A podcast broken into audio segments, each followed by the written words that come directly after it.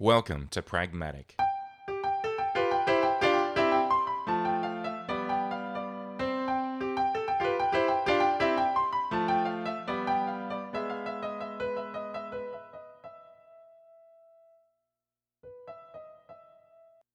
Pragmatic is a weekly discussion show contemplating the practical application of technology. Exploring the real world trade offs, we look at how great ideas are transformed into products and services that can change our lives. Nothing is as simple as it seems. This episode is sponsored by Audible. Please visit audiblepodcast.com slash pragmatic for free audiobook download today. This episode is also sponsored by Mandrill. Mandrill is a transactional email service that easily ties into your website and apps when you need to send one off emails like responses, password resets, acknowledgements, and so on. Visit mandrill.com and sign up today. Why not? It's free. And use the promo code Pragmatic to get 50,000 free email transactions per month for six months. Normally there's only 12,000 a month. That's four times the normal amount. Integrate, deliver, track, and analyze using email infrastructure from Mandrill. We'll talk about them more during the show. I'm your host, John Chidgey, and today I'm joined once again by my co-host, Vic Hudson. How you doing, Vic? I'm good, John. How are you? I am very, very good. Is it a bit cold over there? Uh, it's not quite so cold right now. It was much colder last weekend, but it's chilly. Chilly vanilli. There you go. Well, it's actually stinking hot over here, so there you go. I'll swap you. I like the cold better than I like the heat. Yeah, we had a, a, a record low last week, so Yeah, we had a, we had an annoying heat wave last week too. So yeah, I don't know. Go figure.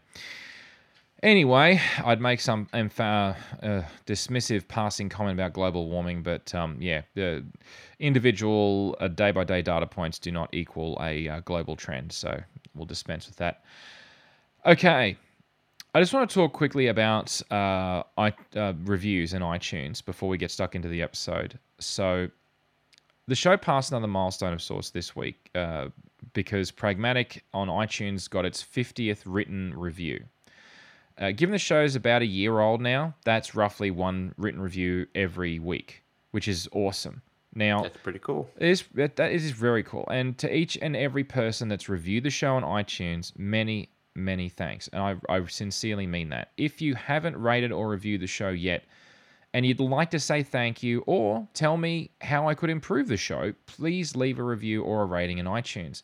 I mean, another idea if you're using Overcast, you can recommend your favorite episodes through the app. You just tap the little i information icon for the episode and then tap recommend. It's that simple. Now, I tend to go in cycles when I'm asking for reviews for the show. So this is going to be my last one for a while because I, I don't like to keep, I don't like to ask, you know, all the time. But anyway, sometimes I've had feedback that it's wrong to ask for reviews. Honestly, if you want to write a one star review, you know, go for it. I can't stop you, and I wouldn't want to stop you. I mean, tell me what I'm doing wrong. That's totally fine.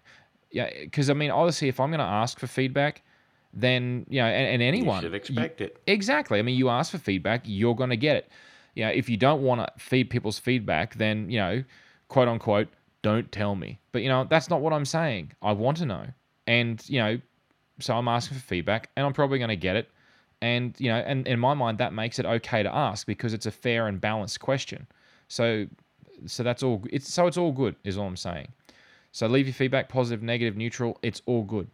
Anyway, I guess the other thing is keep in mind. I, look, I don't, I don't do the whole donation thing, right? I, uh, yes, we have sponsors, but I don't take donations and stuff. So, if you enjoy listening, really, that's enough for me. Seriously, really, it is. But, but you know, and if you don't want to listen, you don't have to. But if you do enjoy the show, think of rating it or recommending it as a donation of a few moments of your time, and that's all. No dollar cost, just that. And yeah, it can really help the visibility of the show. Plus, it lets me know what I'm doing right or wrong and how I can improve. So Mhm. there you go. That's it. No more sales pitch.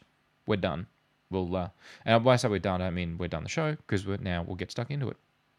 Drops the mic and leaves. I'm not dropping the mic, Vic, but that's mainly because I'm not holding the mic. The boom arm is holding the mic, and the boom arm seems to be quite robust. It's not going to drop the mic on its own, of its own accord, and there's no quick release either, so that's not going to happen either. So I'm sorry. Anyway, right, what were we talking about? Oh yeah, that's right. The topic. This particular one is a request that was suggest. It was a topic suggestion. So this is not just voted for. This was suggested uh, in the topics list. It was suggested on the 26th of October. So it was only, oh, exact, well, pretty well four weeks ago. So four weeks ago, Uh, Florian Heiber, uh, he's from a fan of the show from Germany, and uh, he's been a fan of the show since I think almost the very beginning. So he has suggested this topic. And what is the topic uh, tonight? All about uh, product identification, barcodes. That's right, but not just Nothing barcodes. but a number. yeah, nothing but a number. Yeah, I guess. um, but not just that. I also want to talk about the more modern uh, twist on it, which is RFID. Okay. So uh, I think it's a great topic. It's one that I never considered, I never thought of, but it, it, it actually is one of those topics that really does interest me. I find it fascinating, and I look at the way things have progressed, and it is worth it is definitely worth talking about, and uh, I, I find it fascinating. So here we go. indexing and index codes. I mean, the point. Okay, got to start with this. The point of indexing data is about finding something later as quickly as possible. Know, that could be anything from a book, a file, a record, piece of information about any of those sorts of things. And indexing allows us to find things when we need them, as you know, as quickly and as efficiently as possible. And the first one that springs to mind when I think of an indexing system that's in mass use is the Dewey Decimal System. Uh, and that was, you know, something that a guy called uh, Melvil Dewey came up with in 1876 and it's used in 200,000 libraries in over 130 countries around the world. But that's an example of an indexing system that used to assist you in locating books. But you know, obviously, and and that indexing system is built on numbers. I mean, indexes can be represented in, in lots of different ways. Um, obviously, numerically, like the Dewey Decimal System, alphabetically, symbolically. You know, it depends on who or what is going to be reading them. So for, for average people, we, we'd rather see letters and numbers because that's what we know. We know the alphabet, or you know, if certain, yeah, d- depending on the country that you grow up in, if you know, if you're from Asia, they'll uh, or, or you know Japan or China, or you know, then they've got um, different different lettering systems, but the, and numbering systems where, that's that's different from from Western culture. But it still boils down to the same thing. It's a combination of letters and numbers. Uh, you could do it with symbols as well. But honestly, when it comes to technology, that's a problem because technology and its entry level and its ability to interpret numbers, letters, and symbols, uh, it's nowhere near as good as our brains for whatever reason. I do sometimes wonder though, because we're about to talk about bar- barcodes, whether or not if people were taught barcodes from birth, if they would be able to recognize them visually, but I don't think so. So for a whole bunch of different reasons, it's technologically easier um, for you to read, uh, for a computer to read something in a different format that is not an actual number, a written number, or a, a letter, or a symbol exactly. So it's far better if it is using uniform squares, uniform lines, uniform spacings, all of that stuff. So that uniformity lends itself to, well, the idea of a barcode. And the thing is that a barcode, if you think about it, um, previously on episode 39, we talked a little bit about Morse code. In fact, I think I've talked about it on previous episode even before that. So, you know, Morse code, of course, being invented by Samuel Morse, and, you know, it's uh, da da da da da da da da da da da da and all that kind of rubbish, right? Okay, so Yep. it was invented for the telegraph because you know, you're transmitting information over long distances, and it was the only way because telephones hadn't been invented at that point. But then they started using it because it was really good for low power transmission, and it was used in naval in the navy for a very long time. Uh, so honestly, yeah, think about Morse code and what it looks like: dot dash dot dash dash dot dash whatever, and then spacing between the letters. If you take those dots and dashes and you sort of stretch them out vertically, and you go you create a bunch of lines. Hey presto, you just created a barcode. And it's actually true that when they were developing barcodes originally, they were inspired by Morse code. So, kind of interesting little crossover there. Yeah, that is interesting. Okay. So, machines, of course, I guess the idea is that you want to, rather than taking a photo of an object, having the machine translate into something usable, you know, what what we do instead is we will reflect light, we'll project light off onto a barcode, and then we'll read that data off. And then what that does is the the the scanner will then take that information it'll convert it from a varying signal of reflected light into a bunch of widths and spaces, and then it'll run it through a decoder that says, okay, well, I've got this little width here and that gap there, and this little width here. I know that's a one, okay, and so on and so forth through all the through all the numbers to figure out, okay, well, the the number is like one, two, three, four, four, two, two, one, two, one, one, one, one, whatever, okay. Mm-hmm. So the how it does that is is very very interesting. So we're going to explore some of that. So the codes themselves are just numbers, right? They're just a barcode is essentially a, a visual representation of numbers in a different format that's easier for a scanner to read. That's all it is. So you'll see at the bottom of a barcode, you're going to see the numbers written. Those numbers aren't actually read by the scanner. They're they're just they're there for the humans.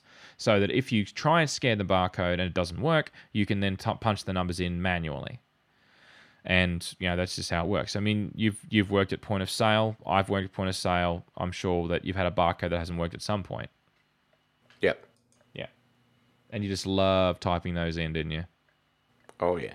And then you get a number wrong, and it's like, oh no, no, it's not. It's not box. It's not. It's not the steel box. It's the plastic box. you know. Sorry, I worked at Dick Smith Electronics. Right, we sold boxes.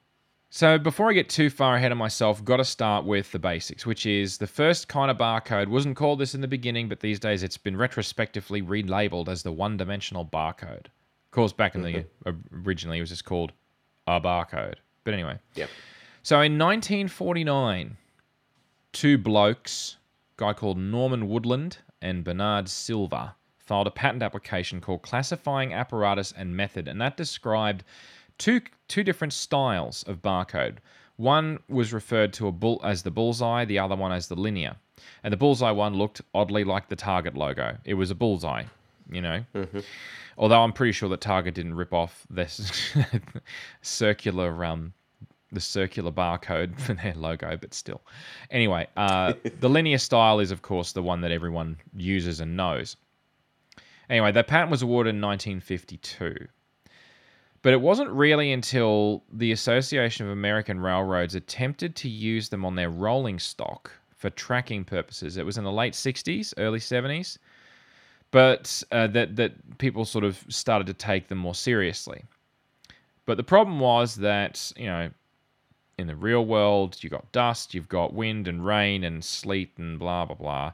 And inevitably, it caused read errors quite predominantly. So it was quite unreliable and they actually abandoned the project. But around about that time in the early 70s, there was a consortium, or actually, I think it was the mid 70s, the National Association of Food Chains, NAFC for short, in the US. And what they did was they were looking into barcodes as a method of essentially identifying grocery products, groceries, uh, products at point of sale that you could then easily linked to a price to accelerate how long how the, basically reduce the amount of time that it took in order for a cashier to ring up the list on the point of sale terminal of items that you're buying. And that mm-hmm. was that was the main driving force because they see it as a as an attempt to improve efficiency.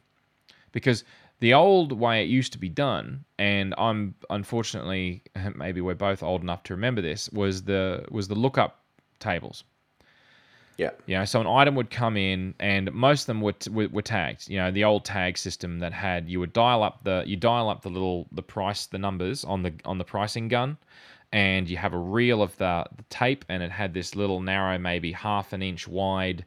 Uh, little sticky thing, and uh, the little sticky thing you would simply you, know, you pull the trigger on the gun, and it would the the little hammers would fire with the numbers that you selected, and it would you know punch out a price, and then you would at the, in the same uh, sort of motion, you could then uh, sort of rub it, uh, as it were, against the surface of the product, and that would put a price on it. A price on every item. Yeah, sometimes and you, I miss that. Uh, yeah, that's right. Because of course the barcode doesn't contain the price. And yeah. so that was that was sort of the way it was done. So it would come to the checkout, and what they would have is they would have items where individual items were uh, were labeled and priced in that fashion, and of course the other ones that weren't, uh, they would have lookup tables, and yeah, they would look up the table and say, okay, what is it? It's uh, it's this, and it'd be microscopic, you know, this table, because Grocery stores are huge. They'll have thousands of different things for sale. Or depending on the size of the store, I suppose. But anyway, and they would look through there and they say, okay, yeah, right, it's a, it's a bottle, bottle of um, tomato sauce, blah, blah, blah, done. Or ketchup, I should say ketchup, considering the listenership, but there you go. Uh, so, bottom line is it was slow and tedious. Good cashiers would know a lot of them off by heart. They'd know straight away where to look, or they wouldn't even have to look. But, you know, and sometimes the tags would fall off and they'd have no choice but to look it up. And anyway, so time consuming. So, anyway, the consortium said barcodes could help us. So, what they did is they started to develop a standard, and the standard was referred to as the UPC, which is the Universal Product Code Standard. And it applies to one dimensional barcodes, or at the time anyway, it did. So that standardized uh, was standardized as an 11-digit code, and that identifies any product as a unique uh, product. It doesn't identify the product itself as, you know, if I have 10 packets of chewing gum, it doesn't actually identify them as this is chewing gum packet number 1006, this is packet number 1007. It just identifies all of them as a pack of chewing gum, probably mm-hmm. of this flavor and of this brand, and that's pretty much it. So obviously you can build this into the wrapping or you can print it as a sticker. And in the early days, and even still quite predominantly today, it's done as a sticker after the fact. But a lot of products have it built into their actual the actual um, container for whatever it is you're buying. So the first one to do it was in 1974, and that was Wrigley's with their chewing gum. So I mentioned chewing gum. I actually don't like chewing gum, but you know, lots of people do. So there you go. Uh, anyway, so chewing gum, yes, and uh, so Wrigley's chewing gum, they were the ones that that first actually uh, had a barcode built into uh, the packaging. But in for everyone else, of course, there were just stickers. So you would print off a bunch of stickers, stick them on, and you'd be you'd be done. You'd be all good. More and more companies supported it and made it a lot easier for the people in the shops. So anyway. Mm-hmm. Okay, so the, the linear design. So uh, uh, Norman uh, Woodland's uh, linear design was was essentially proven to be the winner for reasons that aren't immediately obvious because the thing is that the the bullseye one was actually more geometrically tolerant. And by that I mean you could you could project it at different angles to the scanner and it would scan more reliably from that point of view. But the downside of it, the big downside of it was that the printing technology of the time and even today tended to streak a little bit because yeah. you got to think about how printer works, right? So you've got a head, either the head is moving or the paper is moving or both are moving. And so mm-hmm. at the time, and even as I say to some extent today, as it goes past, it would it would pick up a little bit of residual ink as it went past. So when you had the circular ones, the, the bullseye style of barcodes, that that would tend to cause a blur, and that blur would corrupt the, the spacing between the circles, and that mm-hmm. would then corrupt the data. Whereas with a linear barcode, if you print the barcode on its end, that is to say, the direction of travel of the paper or the ink head is such that uh, the any streaking that does occur is actually along the length of the bars themselves, not across mm-hmm. them, not across them. And so you're that, printing it vertically. Uh, yes, exactly. And therefore, that streaking is no longer an issue because you're streaking onto yourself, if that makes yeah. sense. Well, that'd be a weird show title. Anyway, point is that these ones won primarily for that reason. Despite the fact that they were a little bit more annoying in order to scan them, they actually worked out more reliable in from end to end. Okay. So I talked a little bit about efficiency. And that was the whole point of doing this, rather than you know ringing them up one by one through a lookup table, people's memory, and price tagging with price guns. So, what were the efficiency gains? I hear you all ask. Well, it turns out that there was an improvement in efficiency.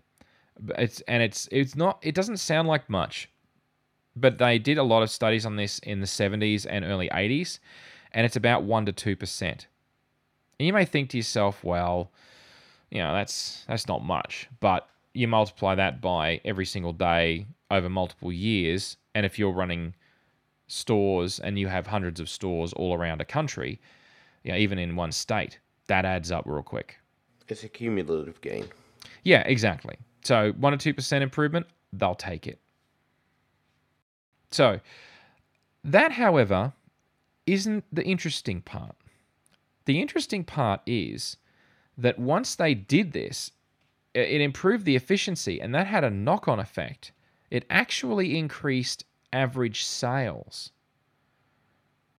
Now, if you think about it, it kind of makes sense. If you're standing in line and it's taking forever for the people in front of you to get their stuff scanned through, you know those items you got on your trolley, you're thinking, oh, no, I don't Do I really, really need this? yeah, exactly. The second guessing thing, I reckon that's where a lot of this comes from. Of course, that's what I quote unquote I reckon. Okay, yeah, sure. So that's real scientific. But the, the point is that this is measurable. They measured this 10 to 12% increase in sales after the introduction of barcode scanned products.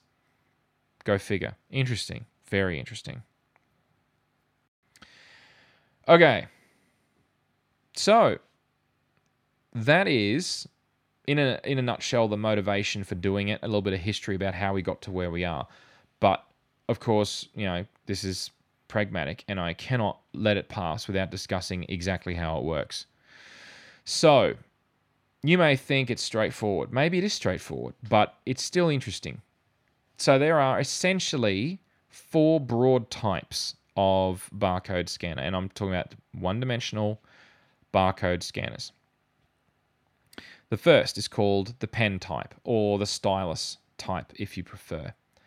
And these are the first ones that I saw in use. Uh, was actually in a library, and they initially were were sort of common. Well, I say sort of like convenience stores. Like you would see them. You'd see them in uh, like I saw them in use at uh, it was at the university. They were using these, but in supermarket chains they tended not to use them because they're a little bit more labor intensive and they're the sort of thing that. Anyway, it, it, it you had to have a knack to use them. Okay, so the idea Yeah, is that's I going to say there's there's room for operator failure. Yeah, them. exactly. So okay, I'm I'm getting ahead of myself. So wh- what is this thing? So it's essentially it's a pen. Uh, it, it is a pen, usually with a wire out the back. More modern ones are wireless, and it contains a scanner and a light source built into the tip. So what you do is you drag it at a uniform speed, and that's the killer, a uniform speed across the barcode, left to right, right to left doesn't really matter. I think actually no, it does matter. Um, it should be left to right across the barcode. And if you get it right, and it's tricky to get the hang of it, but if you get it that uniform speed right, then it will pick it up reliably enough. But the problem is, you know, we as you know, as human beings are really quite quite difficult with uniformity and time.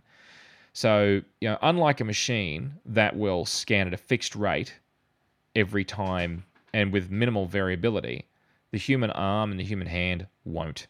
It just won't. So, Yeah. They were prone to errors in reading, which would cause frustration because you'd read it, the number would come up and it would say, Oh, you have a packet of razor blades. Oh, no, it's actually a packet of chewing gum. So the reset, scan again. Oh, you have a packet of. Uh, I was actually. No, I'm not going to say that. My point is that, you know, prone to errors. Okay, let's Yeah. move on before I dig myself into a hole. Laser scanner. So, a rotating mirror or a set of rotating mirrors move a laser beam at a constant speed, and when it comes into contact with the barcode, the light is assen- is reflected back and picked up by the sensor.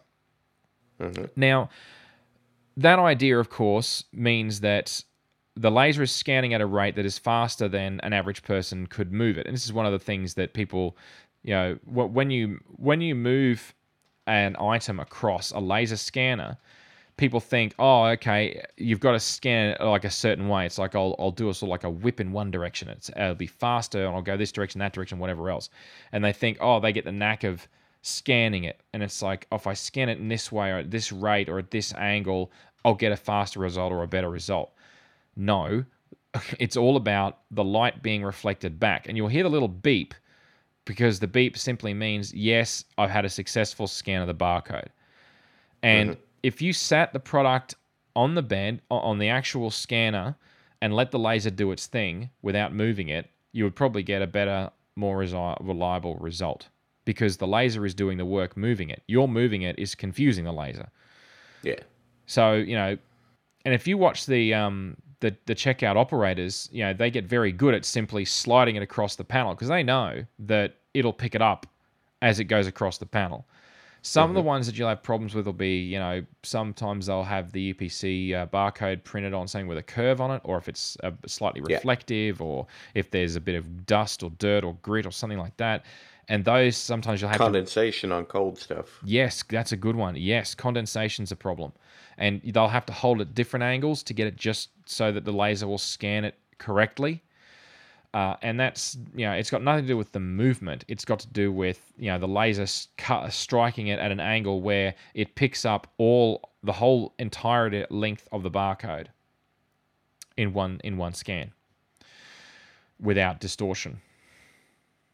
Take distortion. Anyway, okay, so the idea is, oh gosh, shameless. Uh, so the idea is that um, that, that that idea, sorry, has been the most preferred way of doing it, pretty much for the last 25 years. So laser scan is good.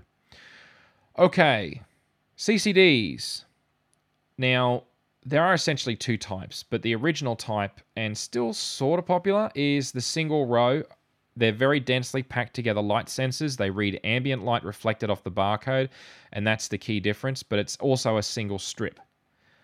So the idea is it's linear in the same sense that the barcode is linear. hmm And that's more cost effective than the fourth type, which is an imaging type, which is a what, what most people call a camera sensor. You know, it's a two dimensional array of CCD elements that most people would simply call a digital camera. And it literally it takes a photo of the of the barcode and then runs it through image processing software to decode it. And that is becoming the prevalent method. And it's only becoming prevalent because uh, the decoding is becoming uh, better, faster, cheaper. All the same sorts of reasons. Lower power, all of those things. And it's also becoming more common because it's more flexible. We'll talk about why in a minute. Yeah. So some of the key points: the pen and the laser, uh, essentially, they share a common problem or feature, right? They illuminate the barcode using a specific wavelength of light that's emitted by the laser. So that means that their photodetectors are specifically selected for that wavelength. hmm You know, and you may say, okay, that's fine, that's good, it's bad, maybe whatever. But I mean, that that that is that is still something to be aware of in as a as a limitation of that technology. But honestly, it's the sensor that's interesting. So how it senses the light. There's an excellent link in the show notes for photosensitive devices. It's by uh, Ray Marston and Tony Van Roon. It's really, really good if you really want to read about how those particular photosensors, photodiodes actually work. And uh, I encourage you to read that if, if you're uh, if you're interested. But before we dive into too much of the technical detail, I'd like to talk about our first sponsor, and that's Audible. Audible is a leading provider of premium au- spoken audio information and entertainment that allows listeners to choose audio versions of their favorite books. Why would you want to do this? Well, many of our day to day activities, you need your eyes on the job. So when there's a book you really want to read and you're so busy with other things you just can't find the time, well, that's where audiobooks come in. It's much easier to multitask when you're listening to a music, podcast, or an audiobook. Whether you're driving, doing housework, yard work, with Audible, you can still read your favorite book and not miss out. It's really cool. You can buy books individually, or you can sign up for the Audible Listener Program, which gives you book credits each month for a low monthly fee. You can download your audiobook to your PC or your Mac, your Windows Phone, Android, Apple iOS device. Listen to it wherever you might be. I'm a huge Douglas Adams fan. I mean, people know this. Um, love his stuff. And when I had a look at what Audible had, there's about 20 different audiobooks in their library, and includes all of the Hitchhiker's Guide to the Galaxy books, the Dirk Gently books, uh, as well as you know the two Doctor Who episodes he was involved with, including Shada, which was the unfinished uh, episode that never got aired in its entire. Well, they never finished filming it, but anyway. Uh, anyway, it was the basis of the first uh, Dirk Gently book, Dirk Gently's Holistic Detective Agency, uh, with Doctor um, Professor Chronotis and all that. Anyway, never mind that. Read the book if you want to know more about it. Uh, or better still, you can get the audiobook and listen to it. The best part, though, about some of these books is that they're read by different people. So some of them are actually read by Douglas Adams himself, which is, you know, unfortunately he's no longer with us, and it is one of those things that it's it's wonderful to have that to go back to. Uh, but you know, if you want, there's other people that read the same books as well. So you can have the same book read by a different narrator. So lots of options, lots of things to choose from. Now, Audible, they've got books in business, the classics, uh, fiction, history, uh, erotica and sexuality, mhm, uh, mysteries, thrillers, sci fi, fantasy, self development, kids, young adults. I mean, lots and lots more to list.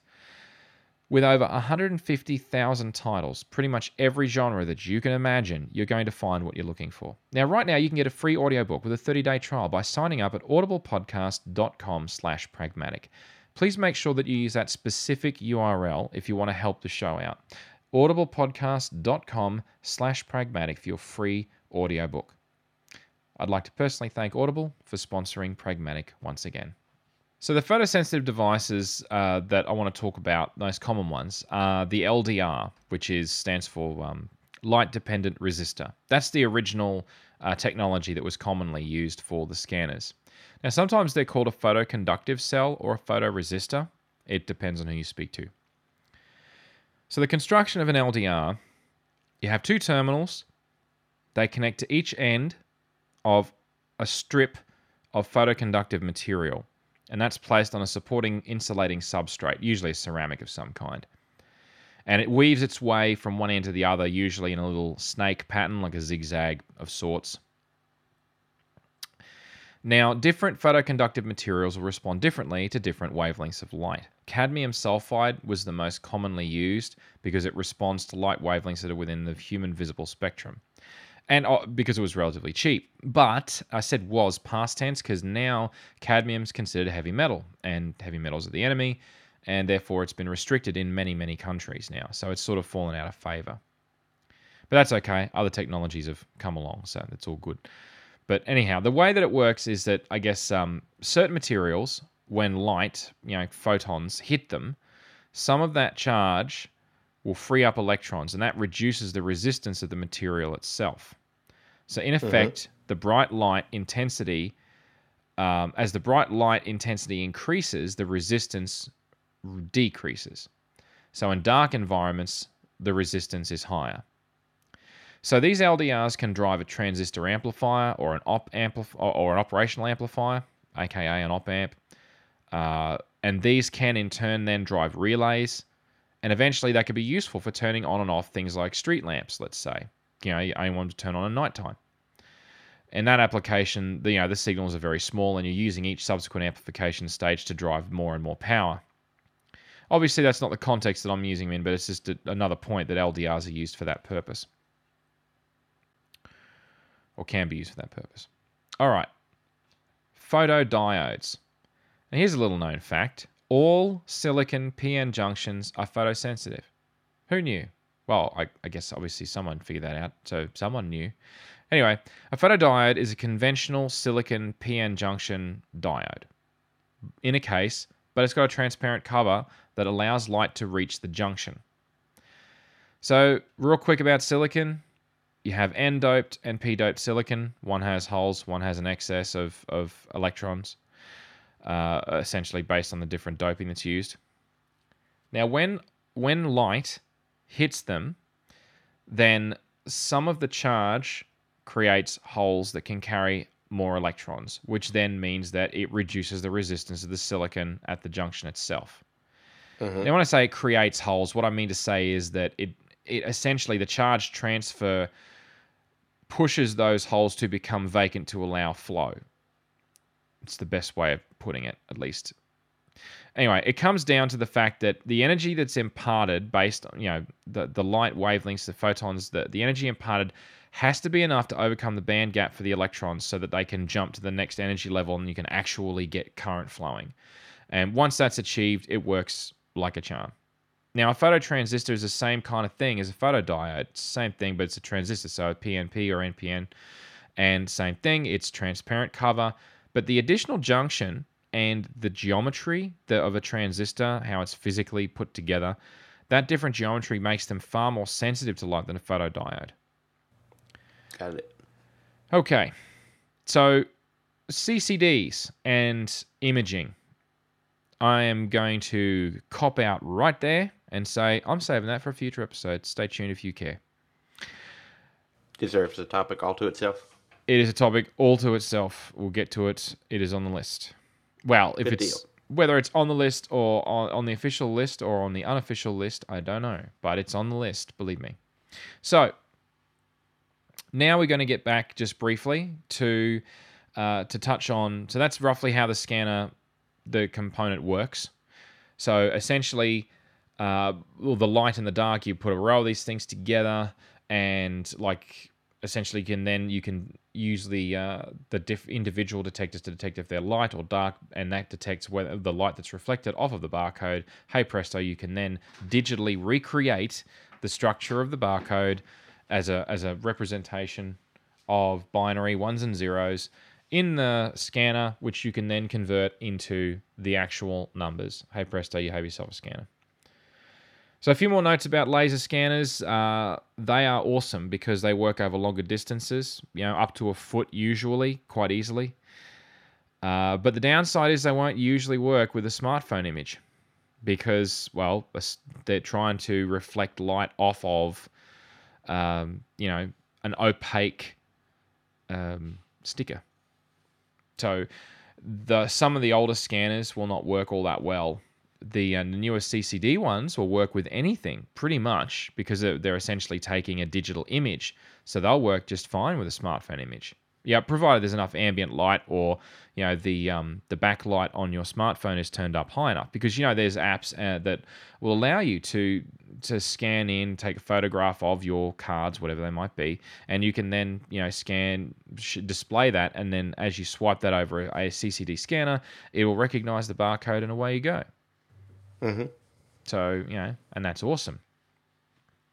But it doesn't work with all of the scanners, so it's a little bit of a flawed in between tech. And that leads us to the next generation, the next evolution. Two-dimensional barcodes. Oh yeah, 2D. Because like we're, we haven't got to 3D yet, but that's okay. Maybe someday they'll do that. But for the moment, 2D is where it's at, and everyone knows the most common, well-known, popular two-dimensional barcode is called Vic. The QR code. Yes, it is. And do you know what it stands for? I do not. It stands for the Quick Response Code, which Got it. is a really dumb name. But never mind that. Whatever. That's what it stands for. Let's just run with it. We, we, we accept reality and, and all of its imperfections because, well, we don't have many choices. Okay. So there's lots of different ways of doing it, but that has turned out to be the most popular one. It was originally put together by a Toyota spin off called Denso uh, Denso Corporation. I think it was originally called Denso Wave uh, back in '94. Um, so the Toyota spun them off and you know did, doing different parts of their vehicle manufacture and component tracking and stuff like that. Uh, was what it was designed for. Was, was the component tracking, I should say. Either semi or fully automated vehicle assembly systems made use of the QR codes. hmm Now it's instantly recognizable by it's a square of dots. Uh, many of the dots will touch each other on one or more sides, but it's the three squares of which you have a solid square in the center and a square border around it. And there's three of them one, two, three, usually on the top left, top right, and bottom left sides. Although, of course, you could argue that that depends on how you want to look at the code. It's on three of the four corners of the square and you'll know that's how you know that that is specifically as a QR code. Now, the reason that you have those, those are all, all equidistant, they are a fixed uh, spacing, and what they do is that they allow it to allow the imager to compensate for three dimensional skewing of the image. Because when you take an image, the imager cannot tell whether or not the top, like the top left corner, is closer to the CCD than the bottom right corner and that causes a skewing of the data and of course corrupts the data. So what by having squares of, of the identical size and identical spacing uh, in the x and y directions you can compensate for any any visual skewing when it's scanned. That's cool. yeah. Yeah they thought about it. In fact i just can't think about how it would work any other way but anyway. All right.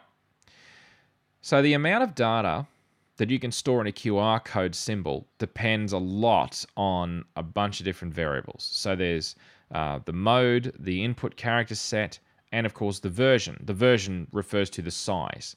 So uh, versions, I think, vary between 1 to 40, uh, 40 being the biggest, 1 being the smallest. And that affects the overall dimensions of the symbol. So, uh, you know, so for example, a 40 will be, you know, can several inches, can, can be several inches wide, but it obviously stores a heck of a lot more information, you know, which makes sense. Anyway, uh, and there's also error correction built into it as well, and you can have differing levels of error correction based on uh, the reliability required from the data when you scan it. The Wikipedia article is not too bad because it gives you some examples. There's also another link in the show notes uh, to uh, the QR code website itself that talks about the standards in depth. The most common QR code that I've seen in use is the version 3. So you may ask, so it stores more data. Well, how much more data compared to UPC? So we're going to take as an example one of the most common, which is version 3. That's a 29 by 29 grid, type mm-hmm. L, numeric. Okay, it's important to specify all of that up front because all of that affects how much data it can store. 127. And this is all based on numerical digits. I'm not talking about alphanumerics, I'm talking about numeric digits because UPC is numeric digits. So we've got to yeah. compare apples to apples here. So again, most common barcode, you, uh, one-dimensional barcode is a UPC type A. So 127 it was for the QR code. And how many for a traditional barcode? The answer is only 12. That's significantly more. Yeah, it's huge by comparison. So a little bit about the numbering system uh, on a UPC. I just out of for anyone that's curious, uh, the numbering system, the very first number you get on a uh, on a one-dimensional barcode is actually uh, refers to the numbering system. So uh, zero is a regular, zero and seven are both regular UPC codes. Uh, a two is weighted items and they're marked at the store. So if you have a weighted item, then uh, you put a two in front and a barcode identifies what it is. But let's say it's oranges and you need whatever else. That barcode will then identify it as, as an item that needs to be weighed, for example, and then you know, calculate it based on that. Uh, a three at the yeah, yeah, they, they, they put a lot of thought into this. Um, a three in front is the National uh, Drug or Health Related Code, just to differentiate those sorts of grocery items from the others. Uh, a number four is an in-store use uh, for non-food items, and there the the following code structure that I'll talk about in a minute uh, is not required. So it's kind of like a free-form flag that you can structure the, the remaining 11 digits however you choose. Well, remaining 10 digits, the last digit being a check digit you can't use. Uh, and uh, a five is for coupons.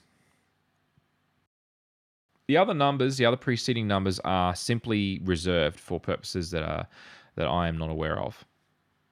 So, following that first digit, you have five digits manufacturer code, five digits the product code, and finally a check digit, which, as Clinton pointed out in the chat room, is a checksum of sorts. Wow, it's mm-hmm. it's yeah. So that's the structure of UPCA code. Now, QR code structures are very, very different because, of course, the data can be used to represent a whole bunch of different things because you've got so many more options. The most common use of a QR code that people will come across is a URL. So you can use it alphanumerically to describe a, uh, a unif- um, uh, uniform reference locator, which, you know, like techdistortion.com. Mm-hmm. But, you know, but, but of course, you know, link shorteners, of course, being the smart way to go, you would use a link shortener. So the UPC code will describe the link shortened URL to save on alphanumeric uh, size. And then that would take you to a promotional website, and hey presto, there you go. Mm-hmm. Pretty cool? Yep. Okay. So now we want to talk about the next evolution of identification. And the next evolution of, of that is RFIDs. That's the that's the trendy stuff. And before we do talk about those, however, I'd like to talk about our second sponsor for this episode, and that's Mandrill. Mandrill is a scalable, reliable, and secure email infrastructure service trusted by more than 300,000 customers worldwide. Hmm, that's a lot. I've been asked what is Mandrill because most people understand email newsletters showing up their inbox, and a lot of them come from MailChimp, which is also an excellent service. But what's Mandrill? Well, Mandrill essentially is the foundation that MailChimp is built on, and it's been broken out into its own service for discrete email transactions rather than one big mailing list like MailChimp. So you can think of them like individual transactions, and hence the terminology transactional email. And that's actually how it started. In the, the two years leading up to 2012, Mandrill borrowed a bunch of MailChimp's best engineers, and working in isolation, their little Skunk Works project became Mandrill. And it's now the largest email as a service platform on the market, with more than 300,000 active customers, like I said before, of which I am one. Now, let's say you run a website like Tech Distortion, for example, and you need to send feedback form confirmation emails. Well, Mandrill can do that. See, Tech Distortion uses Statamic as its CMS, and I run uh, Ravenforms as a plugin. And all you need to do is add the API key for Mandrill, and that's it. It just works straight away. Straight away. No other tweaking required. There's a bunch of new features on uh, on the site lately, and they all like topic suggestions and so on, and they all use uh, Mandrill for all the emailers. I had been using standard PHP before that, uh, PHP mailer, but since I switched to Mandrill, it's been much easier to track and debug and frankly, it performs better anyway. It's faster. So you can use Mandrill to send automated one-to-one emails like password resets, welcome messages, confirmations, and even customized newsletters if you want to build out that sort of infrastructure on this on your server side. Of course, you could just use Mailchimp if you wanted to, but anyway, Mandrill is quick to set up. It's easy to use and it's very stable. It's been made for developers by developers with extensive documentation, lots of different integration possibilities through their excellent API, and the services have very high delivery rates, as I said before, and the webhooks and analytics are also excellent. Now, Mandrill's website has a well organized interface and flexible template options, custom tagging, and advanced tracking and reports. It's also the only email infrastructure service with a mobile app that lets you monitor delivery and troubleshoot from wherever you might be when you're out and about. Mandrill, as I said before, is really fast. It has they have servers like that all around the world. They can deliver your email in milliseconds. Now I timed it on Tech Distortion after a form submission. The email shows up within a second of hitting submit. It's fast. So, detailed delivery reports, advanced analytics, and a friendly interface mean if you're in a large organization, the entire team from development to marketing can monitor and evaluate the email performance easily without hassling you, the developer. And that's handy, believe me. Visit mandrill.com and sign up today. You should because it's free. No credit card, no commitment, just sign up. Use the promo code PRAGMATIC when you do so to get 50,000 free email transactions per month for the first six months. That's huge. That's four times what you'd normally get. Integrate, deliver, track, and analyze with email infrastructure from Mandrill. Thank you to Mandrill once again for sponsoring Pragmatic.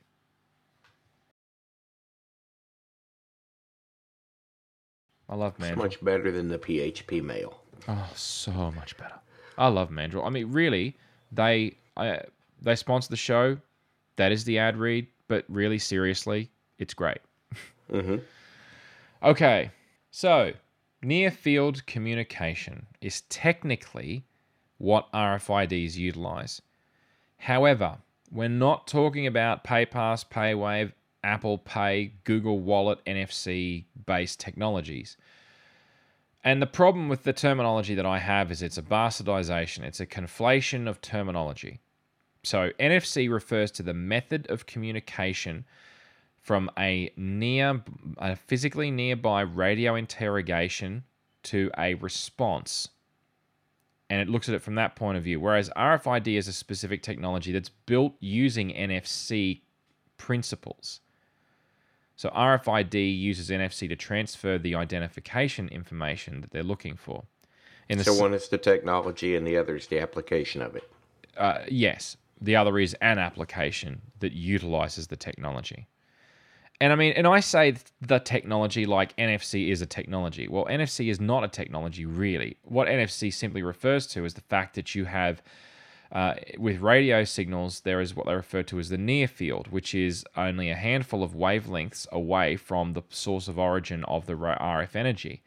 So, near field simply re- means that it works in close proximity to the transmitter, and it only works in close proximity to the transmitter because it's when you are in close proximity to the transmitter that you can get uh, an effective power transfer.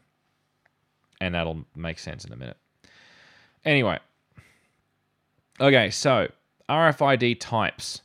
Let's go through the four, the four permutations and combinations. And some of them have really funny abbreviations. let's start with PRAT. That's right, Prat. Passive reader, active tag. Of course, Uh, the next one is an active reader passive tag, active reader active tag, passive reader passive tag. So we'll get go through them each one at a time. So passive reader active tag, PRAT. This system has a passive reader and it only receives the radio signals from the active tags. So, in other words, your tag's got a battery in it because it's active. And your reader, well, it just sits there and, and, and listens. Active reader with a passive tag. This is the by far the most common and the one we're going to focus on the most in this episode. And that is that system has an active reader that transmits an interrogation signal and it receives the authenticated reply from a passive device. How that works will make sense in a minute. Okay, active reader, active tag. Obviously, that's a combination of the above two. And passive reader, passive tag. Well, that's a failed technology since it doesn't actually do anything because it's far just it's passive aggressive. There you go. Think it through. Okay. Biggest. Sorry, I just yeah. It's it's the it's the fourth combination, right? Got to mention Uh-huh. it. No, I don't because it doesn't exist. Okay, biggest advantages of active tags is that they allow for higher frequencies and and longer distances. Sounds like a bonus, and it can be. But the disadvantage should be obvious. They need a power source. Even if you put a long life, low drain lithium battery in these things, they're going to have a limited lifespan. And honestly, these things are mass produced. They don't want to mass produce them with a replaceable battery. So Yeah. typically they don't. So they use them for two or three years, battery dies, chuck them out, get another one. That's that's the way that they they tend to work. So anyway, uh, and that also makes them more expensive. Now, the way a passive tag works is really kind of, I think, is kind of ingenious. So what it what they do is you'll know a passive RFID tag because it's about one inch square, maybe an inch and a half square. Obviously, you get larger ones, smaller ones, but they're around about that sort of size. And you'll see a series of concentric uh, conductive strips and uh, on, on, on this sticker, and it'll stick to the side of the product. Some te- some people refer to them as a security tag, right? Well, technically, there it's an RFID tag, or rather, it's the same kind of technology that you can put an RFID into it. So those those conductors, the, the and the little pattern that they form, what they do is they essentially act like a coil. Now, uh, with with with a, with an electrical or a magnetic system, when you've got a rotating, uh, alternating magnetic field, electric field, then it'll induce a current in that conductor, which is exactly how a generator works. Generator spins around, it it induces a current in the windings, generating electricity. So, same kind of idea. So, the idea is that radio energy is an electromagnetic wave. So, the electromagnetic wave is carrying actual energy. You can capture that through these RFID tags, through the through the concentric uh, conductors that form the antenna. And that energy charges a very, very small current, very, very small, not, not much, doesn't need to be much. It charges a very small capacitor, and that capacitor will store that energy. So, what happens? It sends out a burst. That is, sorry, the interrogator, the, the, the reader, the active reader, it will send out a burst of uh, electromagnetic radiation, a radiation referred to as a radio, as a radio signal. So, it'll simply say, hello, well, okay, it doesn't say the word hello, you know what I mean? Although that'd be really creepy if it did. Anyhow, so anyway, I digress. So, What's up? yo, RFID tags, what's happening? Hello, RFID tags, are you there? Okay, that's getting more disturbing by the second. Point is, uh, yes, that the RFID tags then the the charge in the capacitor then drives the circuit and it's a very small, very low power transmitter in the RFID in the center of the RFID sticker, and that will then respond.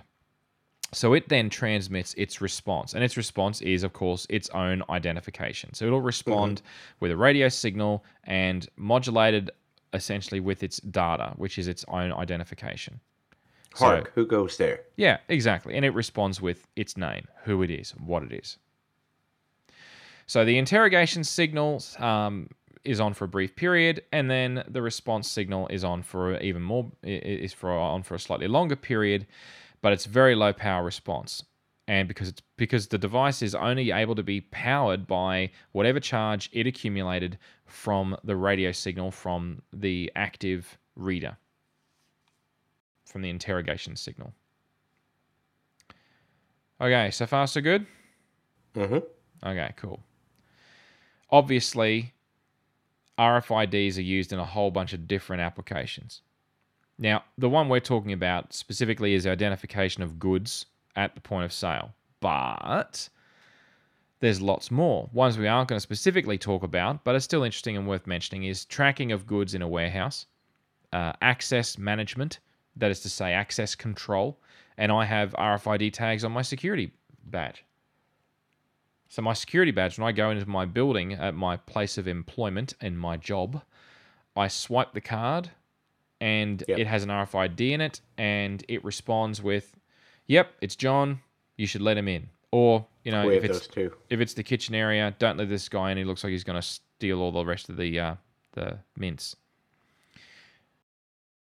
Anyway, access management. So there you go. Traf- uh, tracking of persons uh, or or animals. So you sometimes uh, they'll put RFID chips in a very small injectable tube that can be injected underneath the skin, and you can literally track, like you know, when they chip a dog and they or, or, or a cat or whatever, you know, that is an RFID tag, and that is injected under the skin, and you know, that allows you to be tracked, which is kind of you know raises all sorts of other interesting issues we- which we're not going to go into this episode, but never mind that.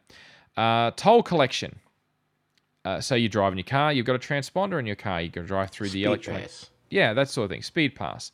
Uh, here, here in Brisbane, it's referred to as uh, well, not just Brisbane, but uh, in different parts of Australia, you've got e-toll, uh, e-pass, and um, Go Via. There's a whole bunch of different names of different consortiums, and they're all subtly different, but they're all the same technology essentially. You know, contactless payments like your Visa card or your Mastercard, or more, you know, your new shiny new iPhone six or six plus. Apple Pay. Apple Pay and your Apple Watch that doesn't hasn't been released yet, or of course if you've had an Android phone for years, you know in them. So well, not all of them, but some of them. So contactless payments, uh, travel documents, you know, airport baggage tracking. You know, there, there's so many places where RFIDs are used. But we're only really interested in point of sale for the purposes of this discussion, I think. It's best to focus on the one component.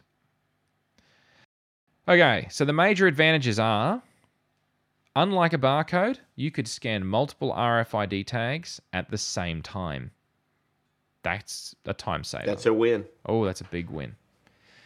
The other major advantage RFIDs can be completely covered, as in physically covered, and they don't have to be visible to the scanner, and you can still scan them. That's a big advantage too. More data too. Oh, yes, so, sure. That's true. Yes, that is another advantage, quite right. Major disadvantages.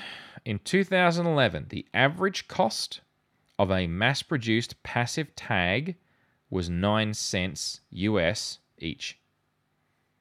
Now, if I do custom UPC labels, because I couldn't get the, an, I couldn't find an equivalent mass produced cost, but if you do limited production runs of a thousand or more UPC labels. These are standard UPC one dimensional barcodes. You're looking at three cents each US. Now, that is, you know, obviously one third of the price. hmm Now, obviously, it's also printed many times. It's printed onto the product at the time of manufacture. But there are so, there are some stores where they want to override that for their own reasons, or you know, there's a whole bunch of reasons why they may want to. Irrespective, the point uh, is that it is significantly cheaper. It doesn't sound like a lot of money, but honestly, if you're not getting much Cumulative. yeah, it accumulates, it's a lot. And if you're not getting much of an efficiency gain from the expense, then why are you doing it? Uh, the disadvantage, anyway, uh, the I'll get more about some of the other advantages in a minute, but the other disadvantages are that it's more fragile than a barcode. So if you get it wet, you can kill it. Static discharge will kill them. Nearby lightning strikes and power surges can kill them because they're designed to accept and amplify a radio wave and capture all of that energy. Well, it's really good at capturing static discharge and, of course, the EM pulse from a lightning strike as well. And, and that'll have such a high voltage because it's uncontrolled that it can fry the RFID chip and blow the cap. So, you know, Not good. none of those issues affect barcodes. Okay. So, all of that's all well and good, I hear you say. But let's talk about the whole idea of the whole multiple things at once. Where could we get to? What's the real big benefit from using RFIDs in a grocery scenario? Well, before we get into that, think about the cost problem, which is the passive tags that I quoted, the whole nine cents each. Those mm-hmm. are the cheapest passive tags that you can get. Now they only have a small sensing range. Now the more the newer technology, the newer technology, well that's you know, that can scan multiple meters, you know, 10 feet away, let's say. But the cheap ones that I just mentioned, the ones that are potentially borderline cost effective, they have a mm-hmm. very short sensing range. Now you can increase the size of the tag to improve that, but obviously that increases the size of the antenna, and that increases the cost, and before you know it, it's just all over Red Rover, right? Why mm-hmm. are you doing it? It's just not worth it anymore. So, and the problem is simple, right? As I discussed previously on both episodes 16 and 39, you're up against the inverse square law. RF travels in, a, in an ever expanding bubble, and that sphere, uh, the, the energy ex- uh, decreases rapidly as that expands in terms of the distance away from the source of the RF energy from the from the actual active reader.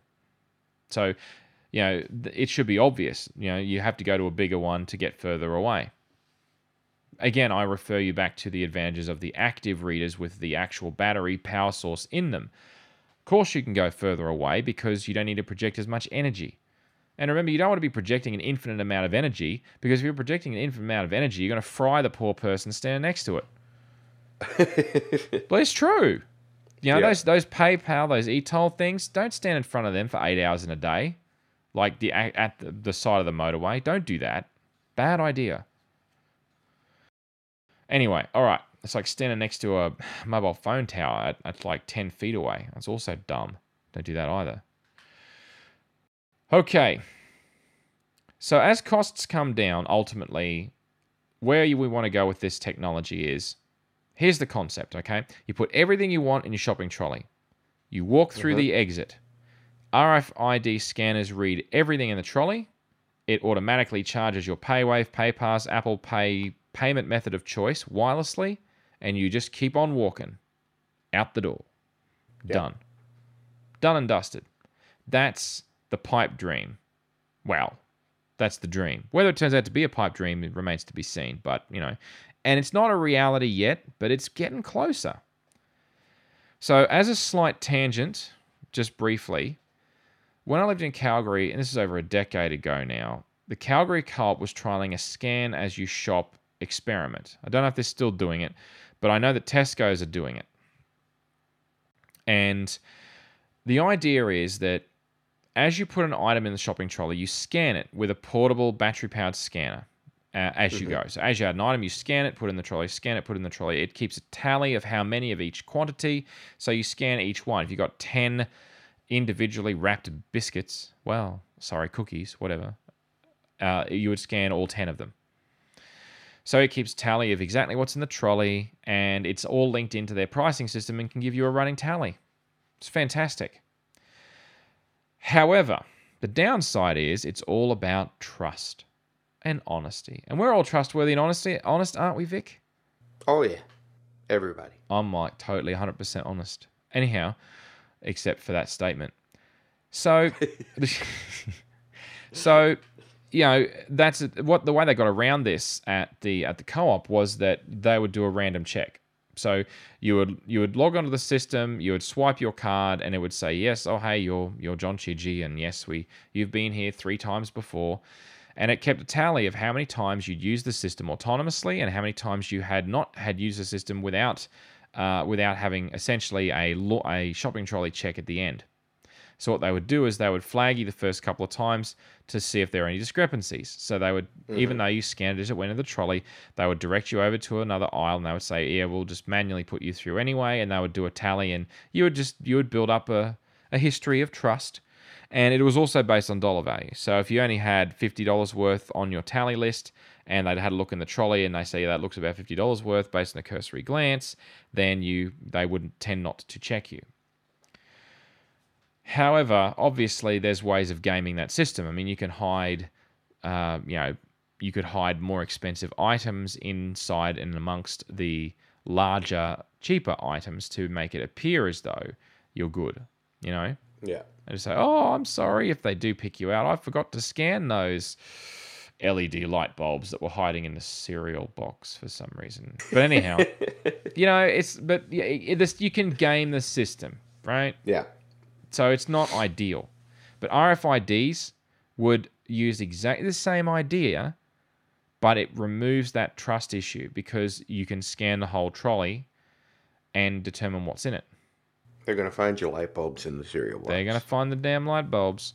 So this is the problem. This is well, although there's ways of gaming that system too. You could remove the RFID tag from the packaging. But you give it, shop with a Faraday cage.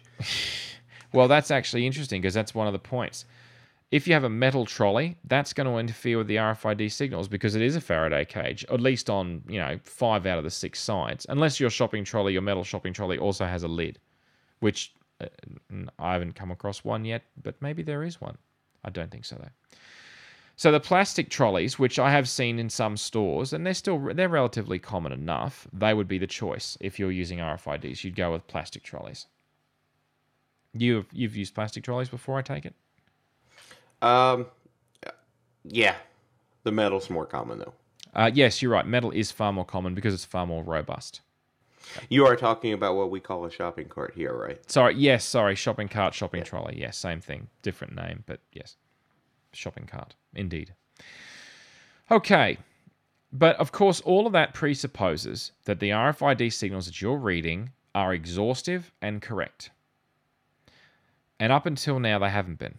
They only recently got up to around about the 99% accuracy.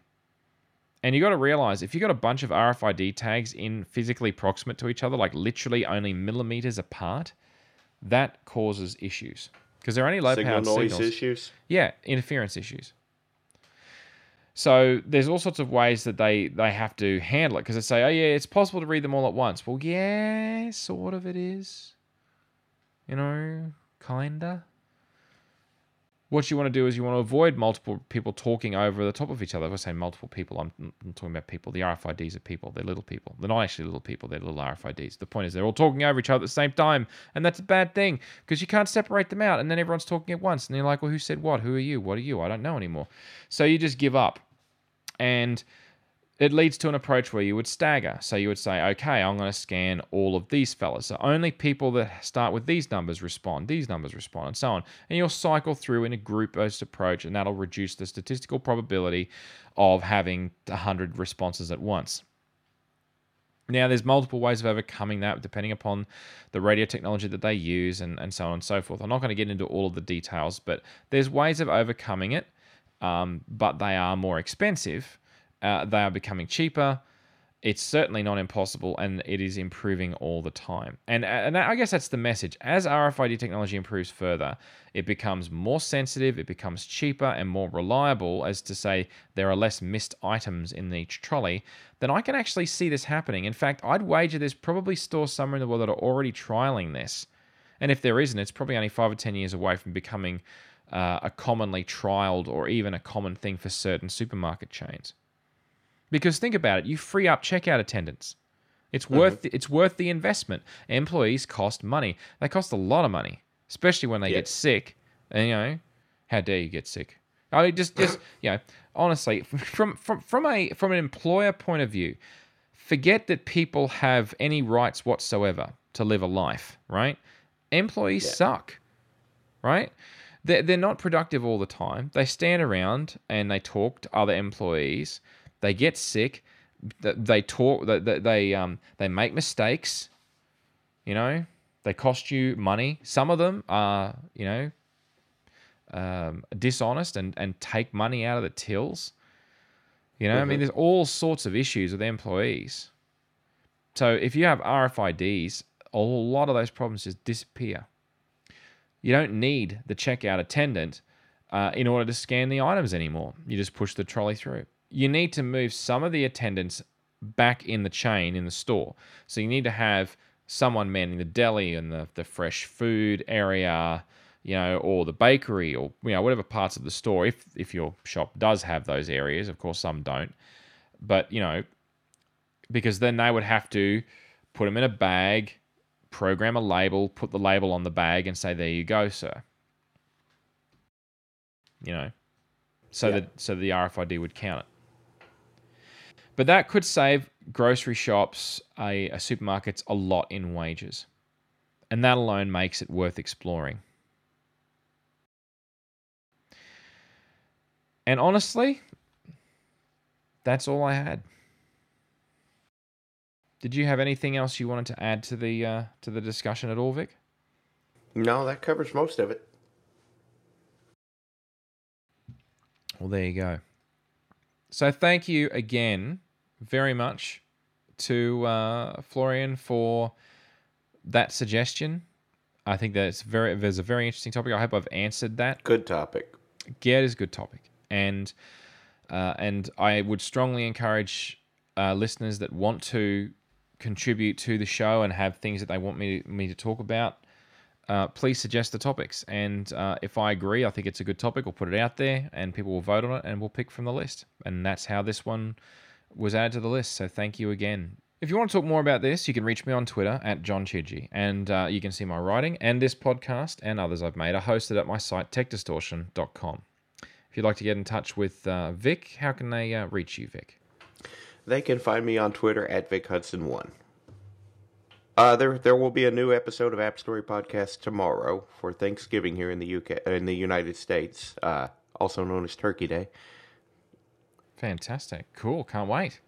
Yeah, Uh, looking I- forward to getting it back on. It's been on pause for a while. Are you gonna? Is it a surprise who the guest is? Uh, no, it's it's uh, Simon Wolf, and we're talking about his app AvTag, which should be of some interest to some people. There's a, a little buzz on Twitter, you know, about Yep, people yep. wanting to find ways to, to tag and add metadata to shows and share pieces of them and stuff like that. Mm-hmm. It's an app that does that. So Hmm, no, fantastic, excellent. Well, uh, there'll be a link in the show notes to that episode as well, so check it out.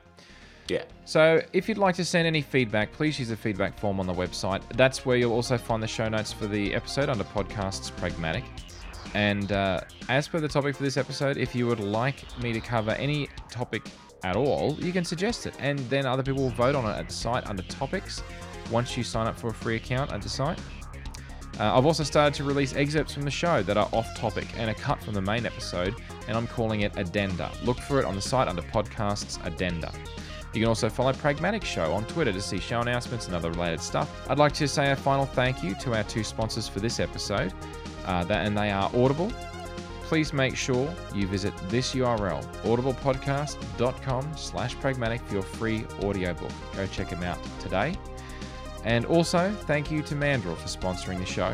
If you're looking to improve your site or app and need transactional email that's reliable, integrates easily, and provides easy tracking and analysis, then Mandrill can help. Visit mandrill.com and sign up today. Use the promo code PRAGMATIC to get 50,000 free email transactions per month for the first six months. Integrate, deliver, track, and analyze with email infrastructure from Mandrill. Thank you again to them. Thank you to you for listening. And of course, thank you to Vic. you're welcome.